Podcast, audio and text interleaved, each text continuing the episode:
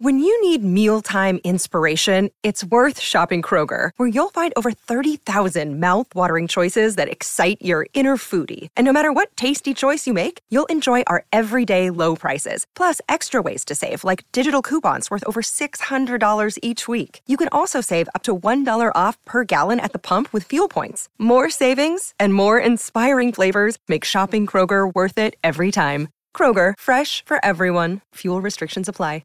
Another day is here, and you're ready for it. What to wear? Check. Breakfast, lunch, and dinner? Check. Planning for what's next and how to save for it? That's where Bank of America can help. For your financial to-dos, Bank of America has experts ready to help get you closer to your goals. Get started at one of our local financial centers or 24/7 in our mobile banking app. Find a location near you at bankofamerica.com/talktous. What would you like the power to do? Mobile banking requires downloading the app and is only available for select devices. Message and data rates may apply. Bank of America N.A., member FDIC.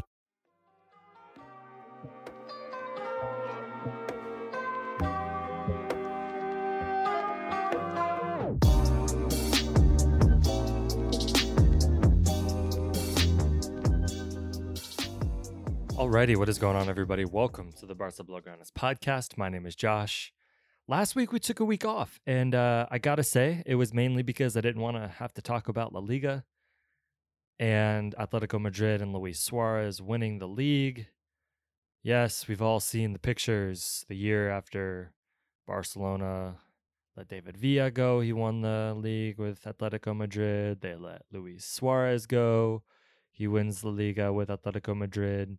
And he still seems like he has some, like a little bit of pent up, hurt feelings, frustration, maybe, And listen, who can blame him? He said, quote, "I will always be grateful to Barcelona, but they used me." Come on, Luis. "I had no problem. One is aware when they are no longer useful in a club. Koeman, after saying that he did not count on me, then told me personally, if tomorrow is not solved, I will count on you against Villarreal. I saw that he had no personality. To say that I had an influence when in the meetings of all the captains, I had no idea what they were talking about. At the moment they wanted Messi to stay. They called me to convince him to talk to Griezmann. Why didn't they call me when they wanted me to leave? Let them come and explain it to me, for the coach to come and tell me that he doesn't count on me because he wants another striker." Turned out pretty well for him, scored 21 goals, wins La Liga. I mean, I don't have much to say about that. I do think it's kind of funny. And listen, I don't blame him. I'd be pissed too, because he probably still kind of wishes he was at Barcelona. And Barcelona probably still definitely, yes, could have used him this year. So whatever. There's no point talking about it. Let's talk about off-season stuff. Lionel Messi has finally received a contract offer from Barcelona. Messi has been offered a deal that would see him spend the next 2 years at the Camp Nou before pretending. Then head to the United States to play and be Barcelona's ambassador before finally coming back home to be a part of the club's, quote, football area. So, I mean, this is kind of, this is to be expected. 2 years at the Camp Nou, head to the United States, play in MLS maybe for Inter Miami, and then go back to Barcelona to be some sort of spokesman, head honcho guy, whatever. I am kind of surprised that there's not some sort of rumor about maybe him going to Argentina in a couple of years instead of the United States, but I guess there's more money in the U.S. than there is in Argentina, so who could really blame him? There's not really a ton of other Messi news. I mean, I guess we got to talk about the manager stuff. I really don't want to talk about this because it seems like every day there's some sort of new Barcelona prefer this guy, that guy. It was Hansi Flick. It was Jurgen Klopp, and those were ridiculous. Klopp is clearly staying at Liverpool, and Flick was the only club he would ever leave Bayern Munich for is not a club at all, and it's the German national team, which he's taking over after UEFA, or after the Euros, sorry. And this happens at Barcelona, obviously, is you start considering who the next manager is going to be, even though you still technically have a current manager. And I do think it's a little bit interesting that basically, I imagine the meetings with Koeman are basically like, listen, we're letting you go if we can get Pep Guardiola. Like, clearly they're not saying that, but who else are they going to get?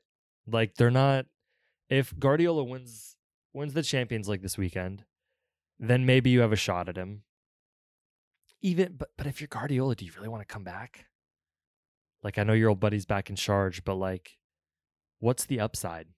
It doesn't, like, cool, you win more with Barcelona, or the downside is you get sacked in 2 years. So it's like, I don't know, man. They're in a weird spot. They're not getting, like, Roberto Martinez is another name that's been floated out there. Let's see, who else has been floated out there? We got Roberto Martinez. I mean, I guess because he just got not sacked, but he just let go.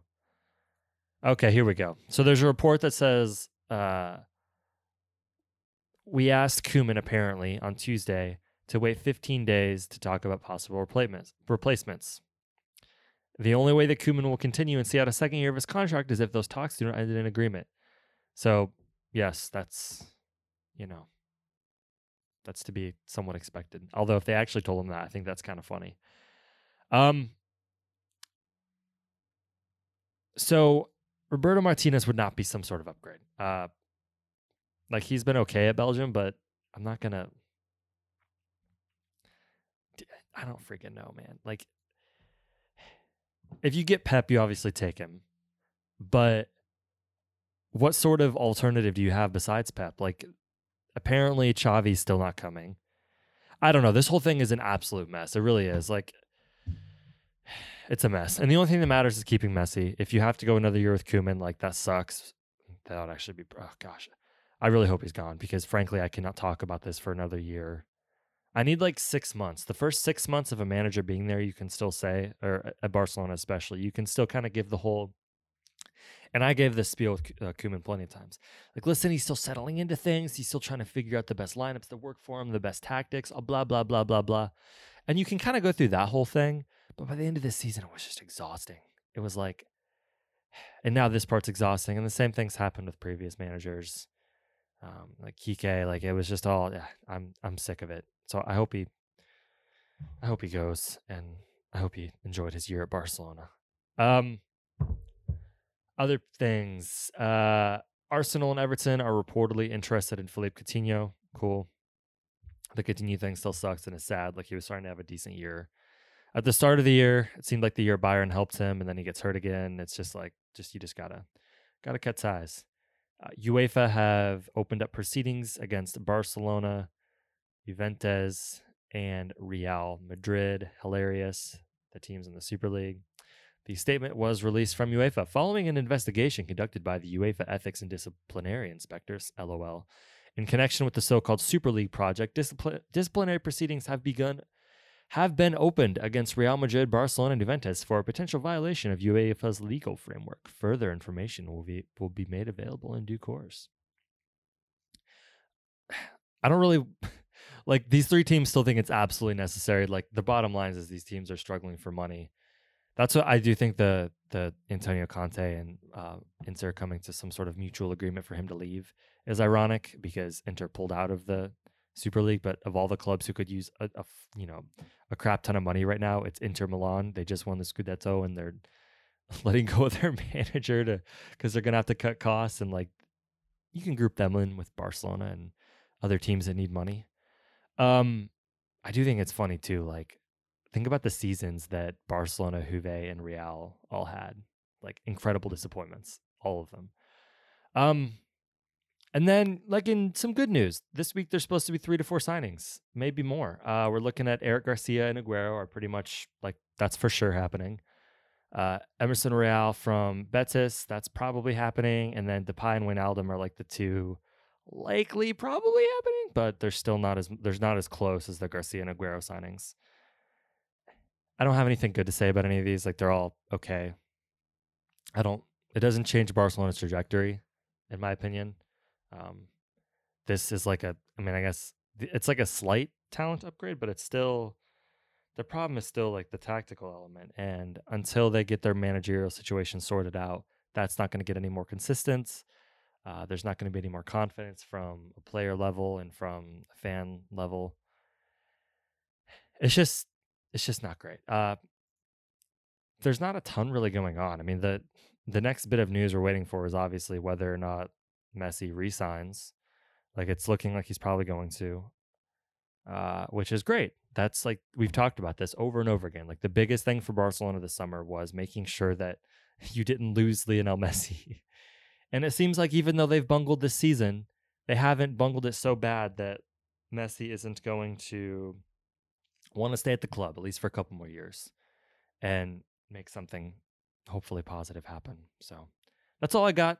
I hope you all have a good week. I hope that you enjoy the Champions League, watching our future lead striker, Sergio Aguero. It's going to be great. Everyone, stay safe. Tell someone you love them, and I'll talk to you next week.